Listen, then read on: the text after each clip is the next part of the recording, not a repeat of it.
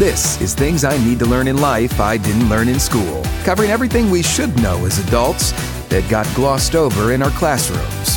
With your host, Wave News anchor, Dawne Gee. Thank you for joining me, Dawne Gee, for another episode of Things I Need to Learn in Life I Didn't Learn in School. I want to thank my guests for joining me today. David James, who is here today. Your title, a little long. Give it to me. G- give me the whole thing, Deputy the whole Mayor.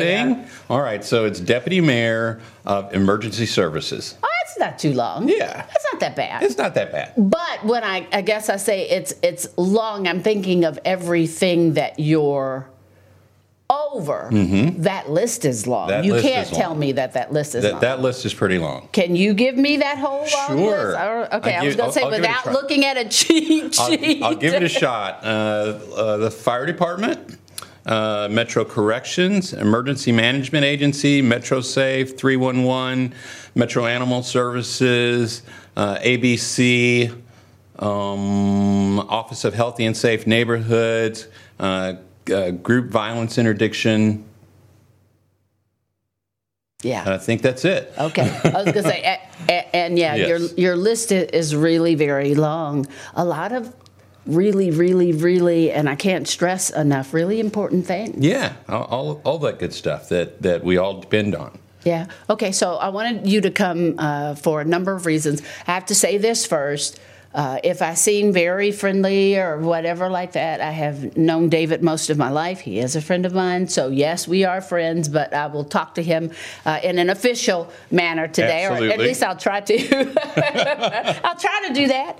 Uh, but there are a lot of things that are going on around town that I really want people to know about Absolutely. because I feel like for me, I say this all the time this is my community. I'm responsible for it. Amen. If something is going good, I hope I'm a part of it. If something's going bad, I hope that I'm part of, you know, fixing Yes. that problem. And I, I heard you once speak, I think it was at my mom's church, you were talking about ambassadors. Yes. And I feel like not enough people know what this ambassador program is. Absolutely. So, uh, one of the things that I'm over is uh, group violence interdiction and the Office of Healthy and Safe Neighborhoods. And so, through that, uh, we have uh, neighborhood uh, ambassadors, community ambassadors. And so, uh, we uh, get them trained uh, through the Office of Healthy and Safe Neighborhoods to, to help combat uh, the violence that we're having in our community. Um, and the theory behind that is is that um, the people. Have you ever heard the, the thing of it takes a village to raise a child? And so, so basically, it's the same theory, and that we're saying we want our neighbors uh, who know kids in our neighborhood best um, to talk to them, right, and to help put them on a different track than, than what some of them have decided to do. Um, and so we need people that know them by on a first name basis, um, that they may look up to, uh, to reach out to them, talk to them, and help them get into a positive uh, mindset as opposed to a negative mindset uh, where um, life is important and treating each other with dignity and respect is important. important. Now, when we were kids, that's that's how it was. It wasn't like we had to call on somebody No, to do no. it. That's how it was. If- Absolutely. If, I did something at school and I was always like, how they know? Like, who told them?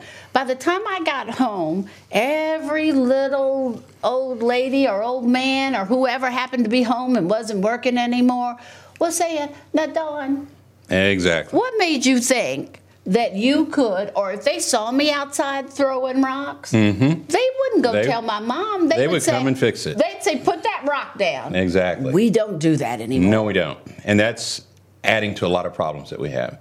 A lot of times, parents now will say, "Why did you? Why did you say something to my child?" And uh, we've somehow lost that community family spirit that everybody that lived on the block was a part of the family and responsible for all the kids on the block, right? And we still have some that are like that, but not a lot. And so um, that has led, uh, in a way, to where we are now. And so we're trying to um, get people to embrace the fact that we all have a responsibility to make our community safer. So you're asking for these ambassadors to step in and be part of a young person's life. Is and I, I think I know the answer to this question because I know when I'm reporting news now, I'm flabbergasted when I hear a 14 year old stole a car or a 14 year old shot this person or a 12 year old is charged with murder. Yes. Um, again, something I think new in our society that didn't happen when we were 12 no. uh, and 14 year, years old. We are seeing more very young people involved in more serious crimes. We are, and and it's it's heartbreaking. I just left um, a meeting about this just a few hours ago, and so we have very very young people, 12, 10, uh, carrying guns, using guns, shooting people with guns, shooting at people with guns, stealing cars. Um, and it's, it's unacceptable behavior. Um, and so trying to reel that in uh, is a challenge. And so, uh, as you know, uh, we just uh, legislation just passed in Frankfort yesterday for House Bill 3, uh, which will, will, allow for the Youth Detention Center to open back up at 8th and Chestnut. And so um, we're trying to do a lot of things to try and help children um, get into a better place in their, their mindset um, including mental health therapy and, and things like that. But when it comes down to it, we need adults to help be responsible and help these children. Yeah. I, I, okay, so we have the kids that are doing this. They are carrying guns. They, the, I know that carjacking has gone up like 300% or, or something like that. And so we Maybe we have to have the detention center back, but that's not where you want them. No, it's absolutely not. That's that yeah. we can't police or uh, jail our way out of this problem. That's correct. That is not a possibility. That's correct. Uh, unfortunately, some of our children, their lives have become so um, out of place. Yes. Yeah, and and and I'm just saying this. Uh, mm-hmm. David is not saying this. I'm saying this. That I, my daughter's a teacher, and so I'm I'm in the school system a lot. My mother, an educator, mm-hmm. everybody in my family, an educator, but me, because I just don't have the patience. Uh, and so you have to. Uh, education is is not a job; it's a calling. But I see students who are put in situations that at 60 years old, I've never been put in. Absolutely. And I think, how do you expect them to thrive? It's, like it, those babies don't have a chance. Exactly. We have children whose main focus in life isn't learning, it's surviving. My daughter says, Mom, I hope I get a chance to teach today. Mm-hmm. And the first time she said it, I said, Okay, so are you like, you do your job, right? And she said, My job first is are they safe? Mm-hmm. When my kids come in, is something going on at home where they're not safe? And I didn't get that until we found out, little six year old, let me see if I can, I've had such an emotional day today. Uh, little six year old girl in her classroom, her uncle was, was raping her. She's six. And that was something we had to deal with. He broke her glasses. I had to buy her new glasses because the family couldn't afford new glasses. I'm thinking, how are they getting through all of this? But she says, I have to make sure they're safe. Mm-hmm. Then I have to find out, are, are they eating? Mm-hmm. Then I have to find out, are there any other situations at home that need to be taken care of? Are they homeless? Do they have heat? Do they have water? I mean, she's naming all these things. And she said, if those things are taken care of in that child's life, I get to teach. Right it, it is, you know, we have put so much pressure on our teachers uh, that teaching is becoming secondary in some places. And, and know, they're saving our kids. Exactly, they are. And going back to the Youth Detention Center, be, because the Youth Detention Center will be there, there will be children that will be alive simply because their lives at home were so dangerous. And that the fact that they are in the Youth Detention Center They'll get a high school education. People won't hurt them. But that's not how life is supposed to be. That is absolutely not what life is supposed to be. Okay, tell me, a caring citizen, what am I supposed to do and how do I sign up? So, we have uh, an office called the Office of Healthy and Safe Neighborhoods. You often hear it referred to as OSHN. Uh, we have a very good director over there. His name's Paul Callanan. And um, if you would like to help and be involved, um, you simply call 502 574 6949 uh, and tell them that you're a citizen and that you just want to help. And we have lots of opportunities there for people to help and be involved in children's lives. And if you forget that information, you could call 311 and Absolutely. ask about ambassadors. You can Google it. So don't Yeah. say, oh, well, I didn't do it because I couldn't forget. I didn't get that number. I didn't get what David said. That's he said right. it too fast. There's always a way. You can call me uh, and get that information because it, even if I don't know it, I'll Google it for you or I'll call David. Or you can go to the Louisville Metro website and, And type get in. it. Yeah, and get it. It, Yeah. it. It's there. We need your help. Okay, so what's that going to take though from me? Am I spending money? How much time is it going to take? What are my duties? It is up to you. We it won't cost you money. Okay. Um, but sometimes it's just we want you to spend two hours a week with a Oh. young person, right? That's that's the minimal, right? Just two hours a week. Okay, here's my takeaway. All right. This is just what I think. Mm-hmm. If you start off with two hours, oh, it'll get your heart. Yeah, that's right. It'll get your heart, and you're you'll do more. Absolutely. You'll you'll do more. I, I think people do more. I've seen people do more. yeah. Uh, some you of- don't have to. No, but but that opportunity is there. I, I've seen people say, "I'm going to do my two hours, and that's going to be it." And the next thing you know, they're doing ten hours a week trying to help more kids. Yeah. And so we have a shortage of, of, of grown-ups uh, that want to help, and so I'm just here asking for that help. Right. The, the city is asking, I'm asking, David is asking, the kids who are in trouble uh, are asking. Now, also, uh, there's been talk where, uh, you know, sometimes people see things that are going on and maybe they don't know where to call. Maybe they know so and so is doing drugs, or they've kind of seen a house where they think maybe drug activity is going on, and they go, Well, this is not a 911 call. It's not an emergency call. But now they're somewhere where they can call where they can say, This is what I think is going on. Absolutely. And it's not 911. Correct. So you can dial 574 7111. That's 574 7111. And uh, say that you want to uh, report a drug crime, for example, or um, some other thing that is not an emergency, not a life safety issue. But more importantly, uh, a drug crime. Because when drugs are being sold in the neighborhood, it becomes a quality of life issue uh, for the people that live around that. And so, Chief uh, of LMPD has made that a priority uh, to make sure that we're addressing the drug crimes along with the other violence because sometimes those drugs are the source of the violence. And so, I, I think that uh, she's done a great job with that, and, and we're looking for people to call and, and tell us about those types of things. I think too that maybe that makes it a, a little, you know, when you call 911, that's the scary call. Right, That means exactly. emergency, you know, fire.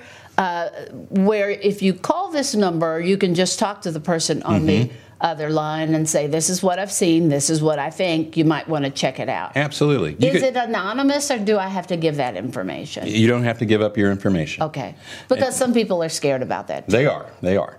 And and, and it, it may be that you have um, a house on your street that you notice 300 people come to every day, and and uh, it just seems bizarre. And so something there is going on. Normally, what's going on there is drug sales, and so reporting those types of things are helpful to the police.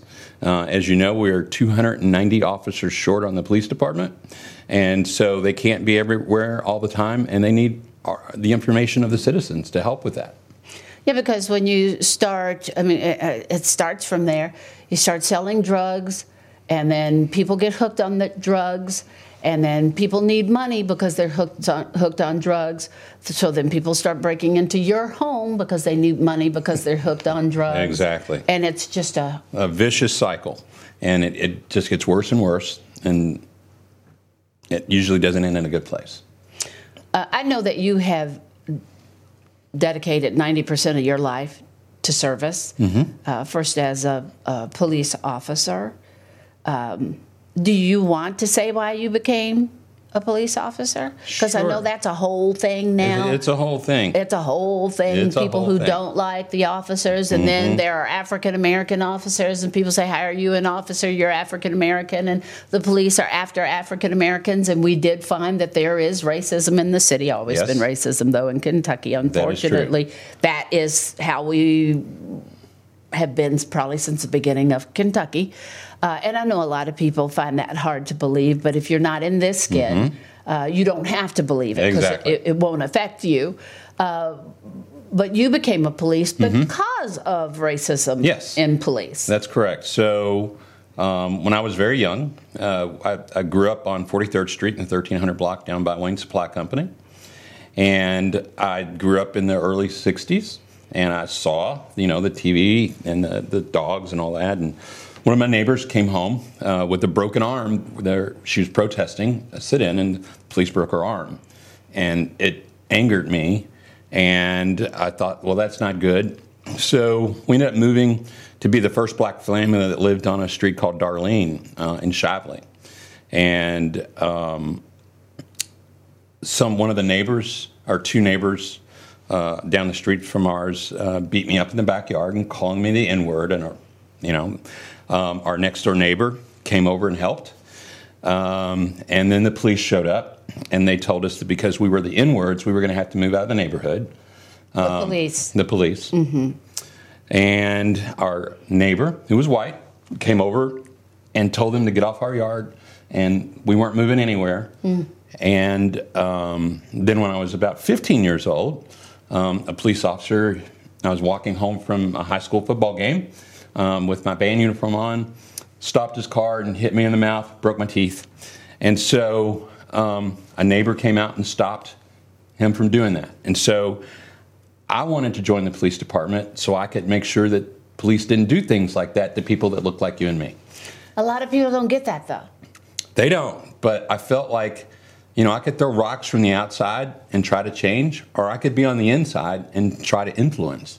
And so that's that's why I became a police officer to try to be the best police officer I could be and be an example for other people and try to be in places and have conversations to to not have those type of things happen.